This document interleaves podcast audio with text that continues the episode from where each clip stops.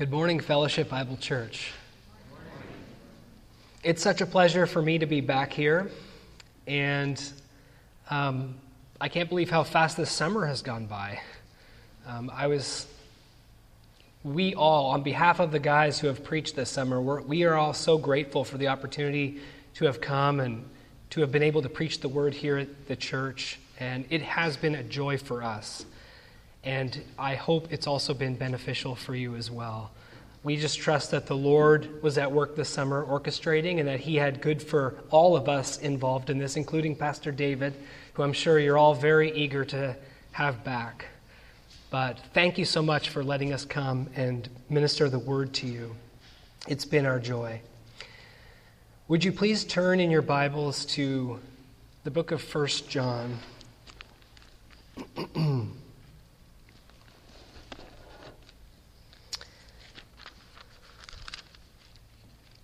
Last week, Daniel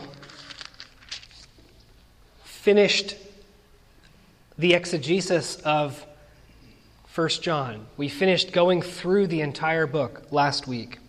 And so this morning, what I hope to do is to step back and look at the book as a whole again and take away just a few points.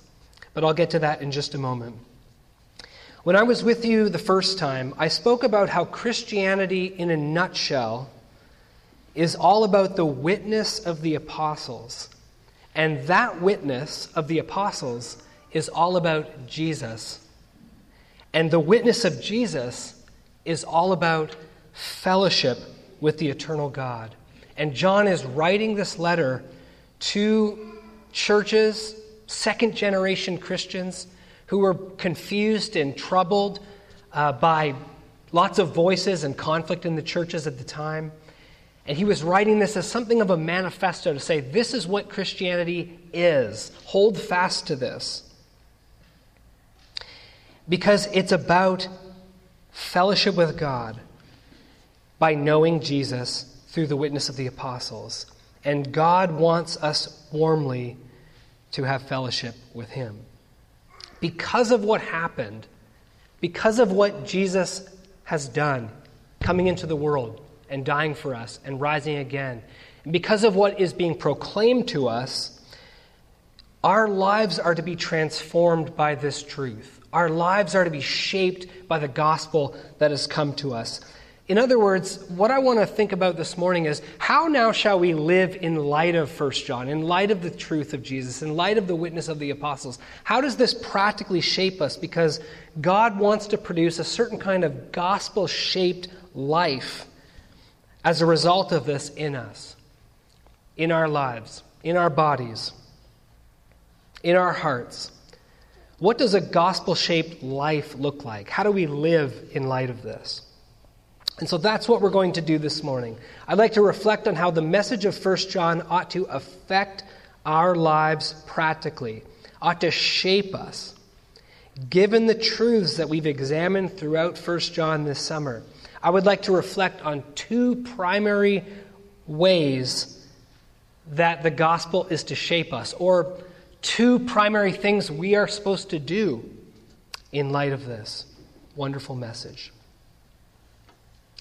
As we do these two things, our lives will be shaped and formed by the gospel. Let me pray again. Father in heaven, we thank you for your word and we thank you for the gospel of your Son, Jesus Christ. Lord, we are here gathered because we believe in your Son. We want to have rich fellowship with you through your Son, Jesus Christ. Lord, I pray that your Holy Spirit would come. Fill me now, Lord. Clear my mind. Help me to speak. Help us to hear not the words of any man.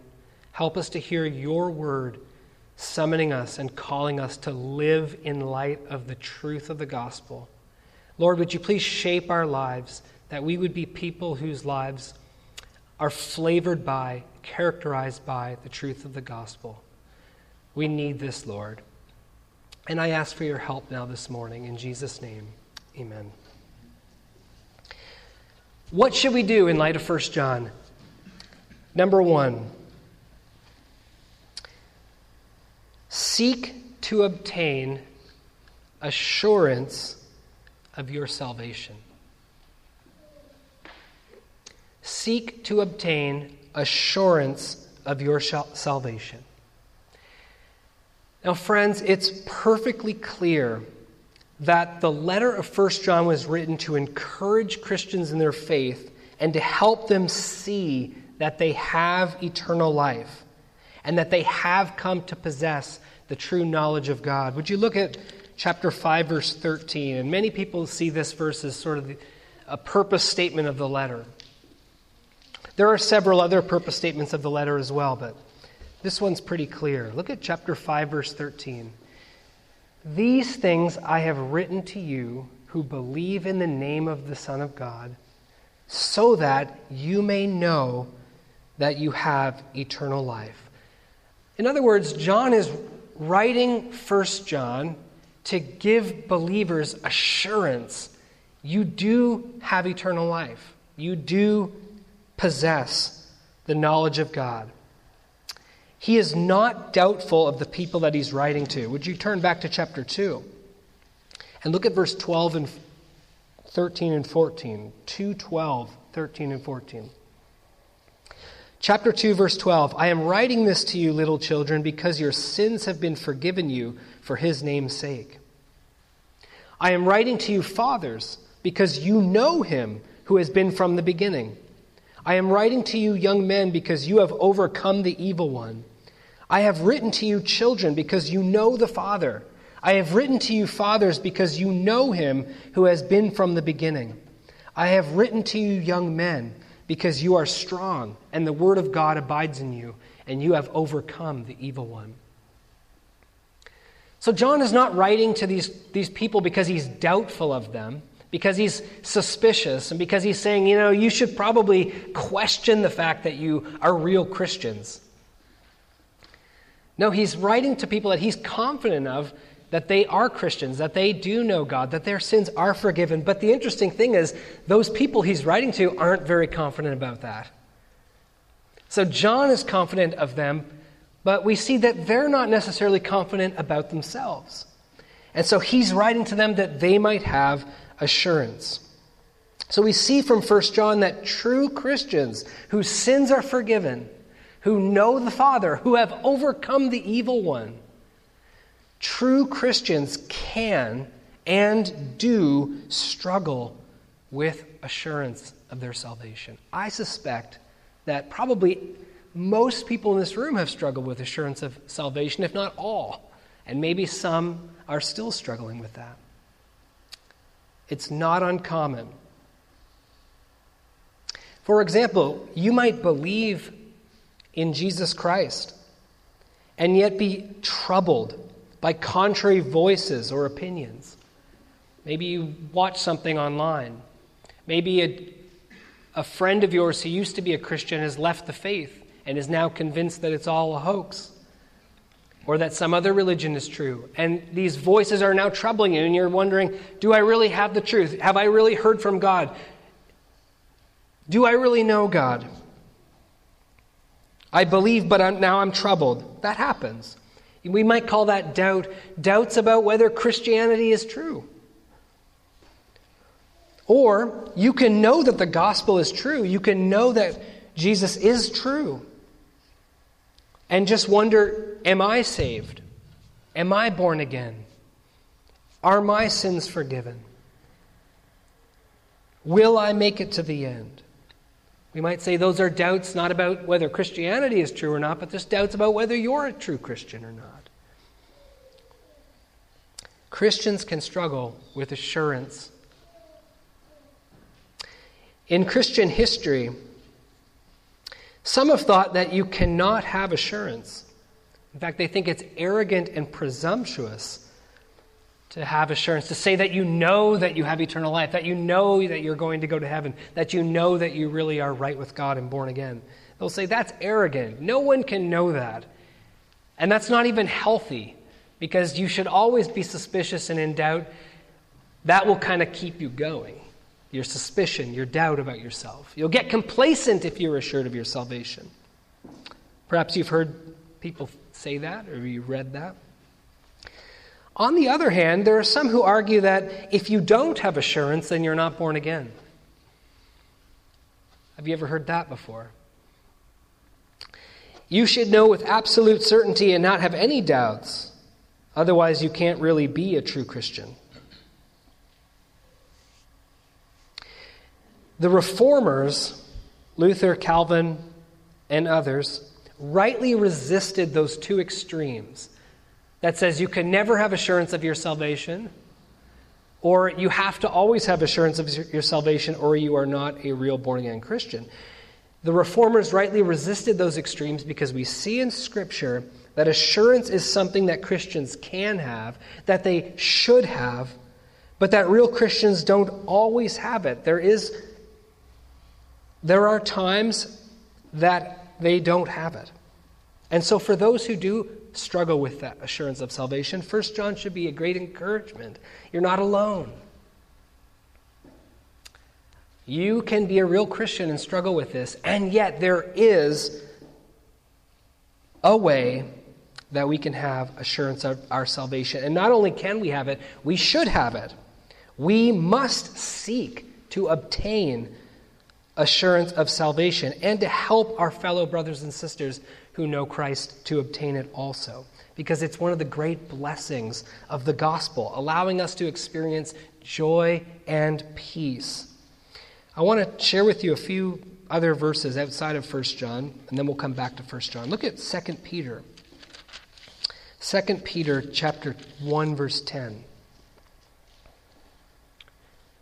2 Peter chapter 1 verse 10.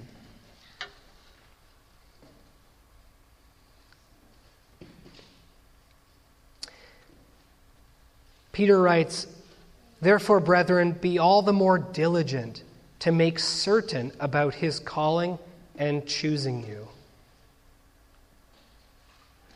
So we see here, Peter is actually telling the believers exercise diligence in confirming that you are God's elect, that you are called and chosen of God. This shows us that assurance of salvation is something that we need to seek and be diligent to obtain. Look at 2 Corinthians chapter 13.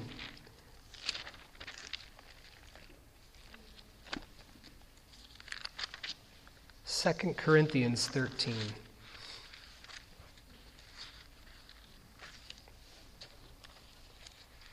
Verse 5. And Paul writes to the Corinthians Test yourselves to see if you are in the faith. Examine yourselves. Or do you not recognize this about yourselves, that Jesus Christ is in you, unless indeed you fail the test? So here he actually encourages them you need to test yourself. You need to examine yourself. You need to look into yourself. And of course, he's confident that if they do, they will see that Christ is in them. He wants to give them assurance. But we see here that it's something to seek, it doesn't happen automatically. Hebrews chapter 6 says the same. Hebrews chapter 6, verse 11.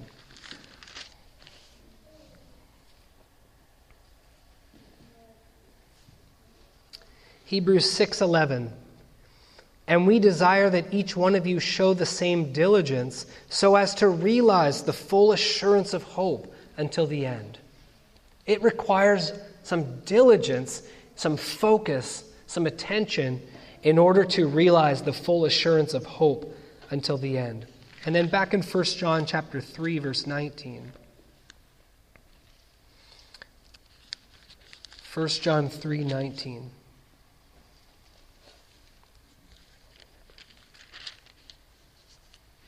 John writes,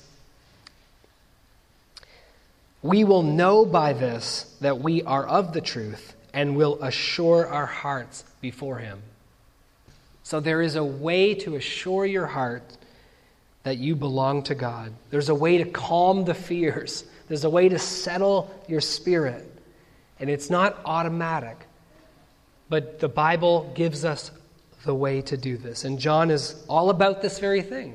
So if you ask, okay, Brother Eli, it is clear that Christians can struggle with assurance and that it's not an automatic thing and that I need to seek it. So, how do I do it? How do I find assurance of my salvation so that I might experience joy and peace in believing? Well, the good news is that the book of First John is all about this. It's the book you would go to if you want to know, okay, how do I do this? Well, First John is our answer. The book of First John is devoted to giving Christians assurance of their salvation. First of all, in answering the question, how do I know if I really have the truth? I've heard so many voices. There's, there's other people claiming that they have the truth. There's other religions. There's other versions of Christianity. And it can get confusing.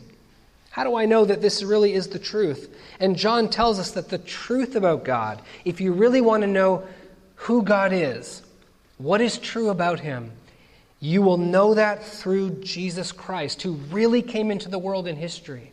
We're not talking about fables. We're not talking about philosophy. We're talking about the Son of God really came from heaven in history. And he was seen and heard and touched by the apostles who saw him. And if you really want to know then, well, who is Jesus and what did he say about God and what did he do?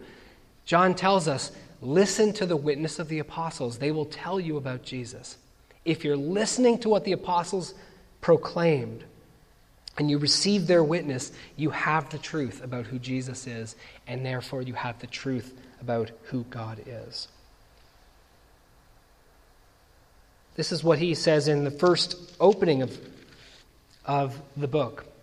What we have what was from the beginning, what we have heard, what we have seen with our eyes, what we have looked at and touched with our hands, we proclaim to you that you may have fellowship with God.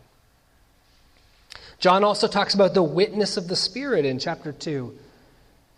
He talks about how the Spirit confirms to us and immediately discloses to our souls the truth of the apostolic witness. The Spirit tells us what is true. Not apart from the apostolic witness, but in conjunction with it. When you hear the message of Jesus, when you hear about the message of the gospel, when you hear about your own sinfulness, your own inability to be right with God, when you hear about the grace of God in our Lord Jesus Christ and what He's done, the Holy Spirit, if you're a believer, if you're a true Christian, confirms that message in your heart and tells you that this is true. And so John concludes the letter by saying, Keep yourself from idols. Don't follow anything else at the end of the letter, we know that the Son of God has come. Chapter 5, verse 20. And he has given us an understanding so that we may know him who is true, and we are in him who is true, in his Son, Jesus Christ. This is the true God and eternal life. Little children, guard yourself from idols. Don't go anywhere else. Don't look anywhere else. Hold fast to the truth. Hold fast to the gospel. But what about the question okay, Brother Eli, I believe this is true. I believe Jesus is the Son of God. But how do I know that I'm born again?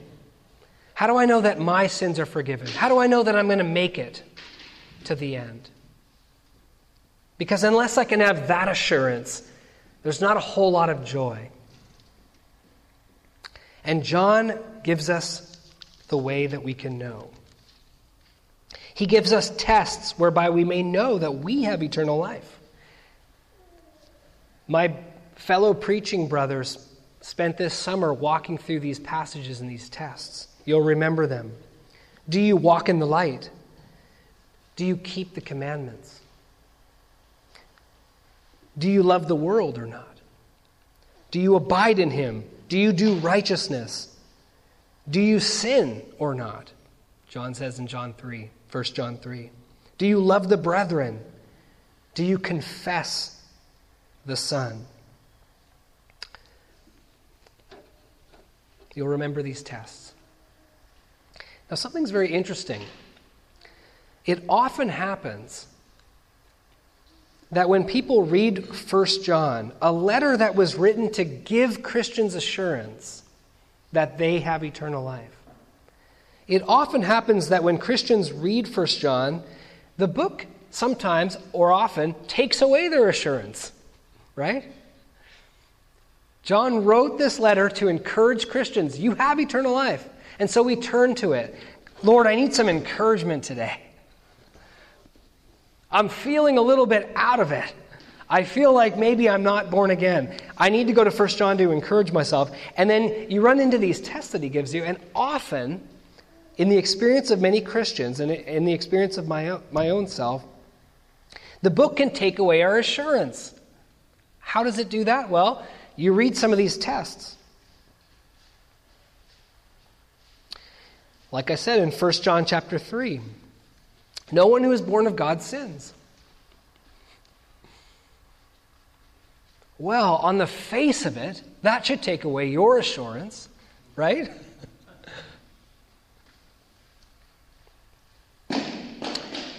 That should take away your assurance on the face of it. No one who is born of God sins. In fact, you can't sin because you have God's seed in you. Or in chapter 2, we know that we have come to know him if we keep his commandments. The one who says, I have come to know him, and does not keep his commandments, is a liar, and the truth is not in him. Let me just ask you how would you answer that about yourself? If I pose the question to you, you are here at Fellowship Bible Church, you profess to be a Christian and know God. Do you keep the commandments? Not always. Thank you for being honest, brother. That's how we all feel, right? Do you see how First John has the potential to take away your assurance if you, re- if you read it, if you ask yourself these tests, these questions. And yet, John wrote to Christians confident that they know God, and he gave them these tests to encourage them that they might have joy and peace. And the answer to this trouble is not to not read the book of First John and just ignore it. That's not the answer. But to understand what John is really doing. And I think what happens is, is that as Christians, we often misinterpret these. And I think that I'm sure the brothers, as they preached through this, dealt with this, so I won't go into it in any detail. But we often misinterpret these tests. And we fail to realize that John is talking at another level than most of the Bible. Because much of the Bible is from the perspective on the ground telling the story as it happened, as God spoke to people, as God gave commandments, as they sinned, as God responded. We're kind of on the ground. Here's what happened next. Here's what happened next. Then God said this. Then God did this. Then Jesus came and said this. Then he did this. But the writings of John, they're doing something entirely different. Some of you might know this, but John the Apostle in church history has been depicted as an eagle because John is doing something different than just kind of telling us the story of what happened. John is soaring 10,000 feet above the story, looking down on it all from Genesis to the very end, and he's reflecting on it. And he's looking at the shape of the Bible and the shape of the story and the shape of God's entire instruction. Not the details, not the minutiae, but the whole. And from that level, he's thinking. And so when we hear John say, Do you keep the commands? We shouldn't be thinking of all the commands in the Bible that have ever been spoken. I mean, the Ten Commandments and the Levitical laws and, and all the Sermon on the Mount things and everything Jesus ever said about fasting. And you know, do you do all these things? But John is speaking at a level, and he's speaking specifically he's thinking and speaking specifically about a couple commandments that kind of sums it all up. What is God ultimately after in this whole story of the Bible? What does he want me to do? How would you answer that question? What does God want me to do? And I suppose you could approach that in a lot of different ways. You can go to the Bible and write out every single thing God has ever said. And yeah, in a sense, that is what God wants you to do. Or you can kind of zoom out and say, what does God want me to do with all of this? And John tells us in chapter 3, verse 23, exactly what he means. In John, 1 John 3 23, he says, This is his commandment that we believe in the name of his Son, Jesus Christ, and that we love one another just as he commanded us. And the one who keeps his commandments abides in him, and he in him. And when you realize this is what John means, this is what it means to do the will of God and to keep the commandments, he's thinking specifically about these things. Not all sins, but a particular sin. He says, when you don't sin, he's not saying, if you're a real Christian, you'd never sin at all. Because he said in chapter 1 that real Christians do sin. And, and actually, what makes you a real Christian is that you recognize that and you confess that you're a sinner. But there's a particular kind of lawlessness and unbelief and self righteousness that is, that is what John is thinking of, which you never do if you're a Christian. You can't be like that.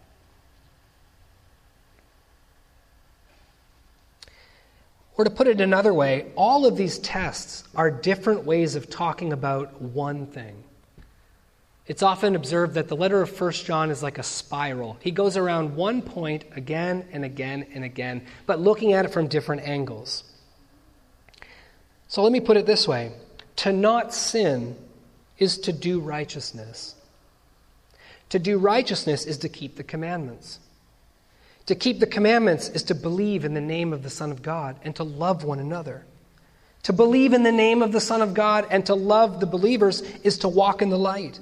To walk in the light is to do the will of the Father. And when you understand what John is actually saying, then Christians can read the letter of 1 John and they can be encouraged and they can answer with a strong affirmative Do you keep the commandments and do the will of God? You can say, Yes, I do. What God wants me to do is believe in Christ and love my brothers. If you believe in Jesus, brothers and sisters, if you love God's people, you can be assured that you're born of God and that you will rejoice at his coming when Jesus returns. This is what John wants to encourage you with. He's writing to you who believe that you may know that you have eternal life. And this brings assurance and joy, which is a mark of a gospel shaped life. How should Christians be characterized in the world? We should be characterized by assurance, by joy, and by peace. But it's not automatic, it's something that we need to pursue. If you have trouble with this, if you need help with this, you're not strange. I would encourage you talk to your pastor. Help let him help you. Let the elders help you work through your struggles. Let them take you into 1 John, walk you through your fears. If you believe in Jesus, you can have assurance that you have eternal life. So that's the first point I want to make this morning. What, what, is, what does a gospel shaped life look in light of the message of 1 John? Well, we should seek to obtain assurance of our salvation and live in the joy that we have eternal life. But here's another thing a second major point and takeaway. We need to know who our people are and we need to love them. Know who your people are and love them. John's purpose in 1 John is not only to help you know whether you're a Christian or not, but also to help you recognize others as well. See, these are tests you don't just apply to yourself, you can apply these tests to others. How do I know if someone else is a Christian or not? And John wants to underscore that Christianity is all about fellowship with God and with God's people. You'll remember we talked about that in the beginning of 1 John. We proclaim these things to you, verse 3, so that you too may have fellowship with us. And indeed, our fellowship is with the Father and with his Son, Jesus Christ. Or in verse 7 of chapter 1, if we walk in the light as he himself is in the light, we have fellowship with one another. And the blood of Jesus, his Son, cleanses us from all sin. Let me just remind you the gospel is not simply a message of individual salvation, it is a message of relationship with God and with God's people. Jesus came into the world to deal with our sins that was separating us from God, that was causing a barrier between us and God, so that the relationship with God might be restored. And not just restored to what it was in Eden with Adam and Eve when they first opened their eyes there, but elevated to the level of sonship with God, in which we share in the very sonship experienced by Jesus himself with the Father.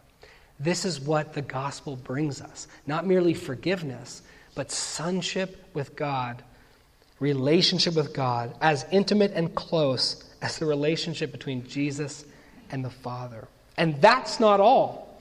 Because part of sharing relationship with God is understanding what God is all about. What is the purpose of God in the world? And this is an amazing and strange thing. But when God created the world, He created the world in order to create image bearers on the earth, in order to create people that knew Him and loved Him and had relationship with Him and reflected Him. God is forming still a people for His name a family in which to manifest the glories of his name and to multiply and increase his love. This is what God is about in the world. So, friends, if, if your purpose in life, if your objective is kind of the American objective, the American dream, the American dream is, you know, you're an individual, make it Make it in this world through hard work and enjoy the fruits of your labors. Put your car in the garage and close the door. And enjoy, you know, these cool toys that we can give you. That is, that is not the vision of the gospel. That is not what God is after. If your objective in life is just keep to myself, let me just entertain myself, that is not what God is after. He's after relationship, He's after family, He's after love. And the gospel elevates not only our relationship with God, but our relationship with one another. We become part of the family of God, and we relate to other Christians as brothers and sisters in Christ, fellow members of God's household, and even members of the body of Christ. We are united to Jesus that closely with Him and with one another so that we are part of the same body. The ties that unite Christians, the, the tie is thicker than physical blood and soil and culture. It is Christ. It is God and His Spirit who unite us. As brothers and sisters, we share fellowship and communion together because we know together who God is. This is totally unique. Only your fellow brothers and sisters in Christ share the deepest things with you the knowledge of God, the knowledge of your sinfulness, the knowledge of God's grace.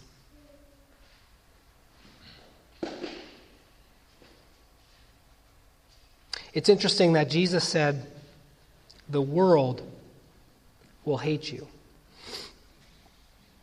because it hated me. It's an amazing thing that a man was born of a virgin, lived a perfect life, preached the wonderful light and truth of God, and ended up crucified. The world will hate you because it hated me. And the world hated Jesus because he testified of the truth. He testified to the world of the truth. And the world does not love the truth, but rejects the truth, and therefore rejected Jesus. And he said, They're going to reject you too, because if you belong to me and you're my disciple, you know God, you know the truth, you proclaim the truth, the world will hate you too. However, not everyone will hate you, because there are people that have been called out of the world who also know God, who also love God, who also know the truth and proclaim the truth, and they won't hate you.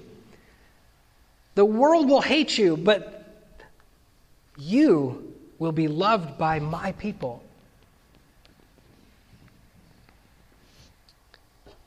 And before Jesus departed this world, he gave us one parting command.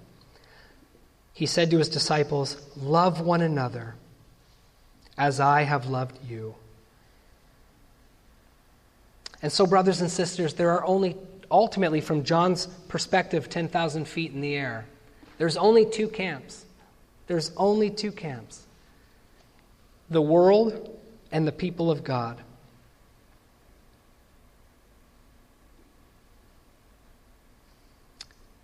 I think this is especially relevant today.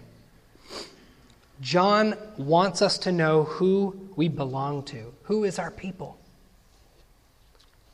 And we need to not lose focus. It's ultimately not who, who is our people? It's ultimately not America or any country that you come from.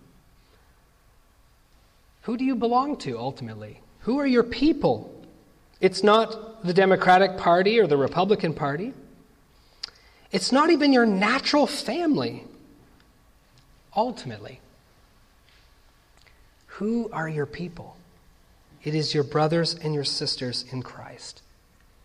And part of having a gospel shaped life is knowing who your people are and loving them. By this we prove we belong to Him, and by this all men will know that we are the disciples of Christ. This is also the way we show the world who God is.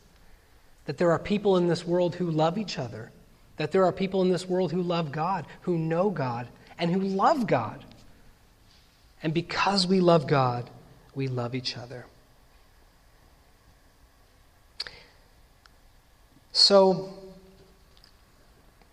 how do we live in light of the truth of 1 John?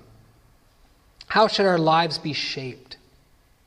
The Christian life ought to be marked by extravagant joy and sweet and the sweetness of fellowship because it is a life formed by the gospel of Jesus Christ. And neither of these are automatic.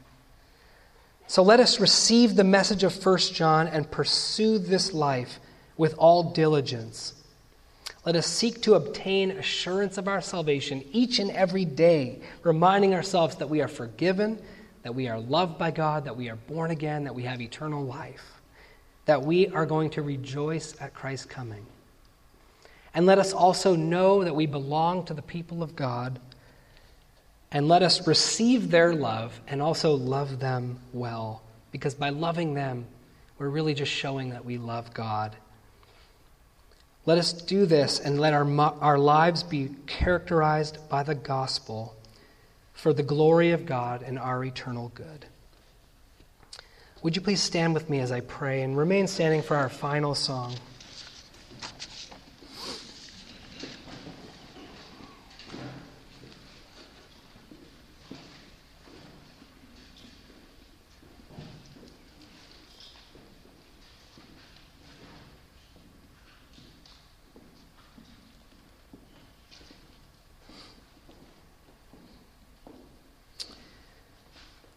O oh Lord God,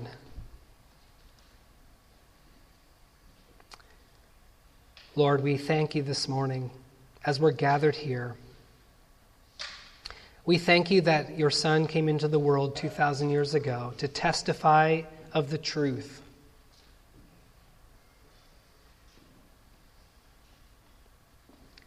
We thank you that Jesus died for our sins and rose from the dead, and that the apostles touched him and bore witness. Lord, we thank you that that witness has echoed down through the ages, and that even today you make yourself known to this world and to us. I thank you for my brothers and sisters here who know that they're sinners, who know that Jesus is their only hope, who have put their hope in him. And I pray, Lord, that you would encourage your people this morning and assure their hearts that we know you and that you have delivered us from this evil world. And I pray, Father, that you would protect us from the evil one. And Lord, all the voices in this world that seek to confuse us and pull us away and to pull us into false tribes. Lord, I pray that we would, we would love the people of God. Lord, that we would care for one another in this world. And that by our love for each other, Lord, we would be a witness and a light in this world as we proclaim the gospel to the lost, as we show them a better way. Lord, would you make us witnesses to continue the message. May our lives be marked by joy and this sweet fellowship. In Jesus' name, amen.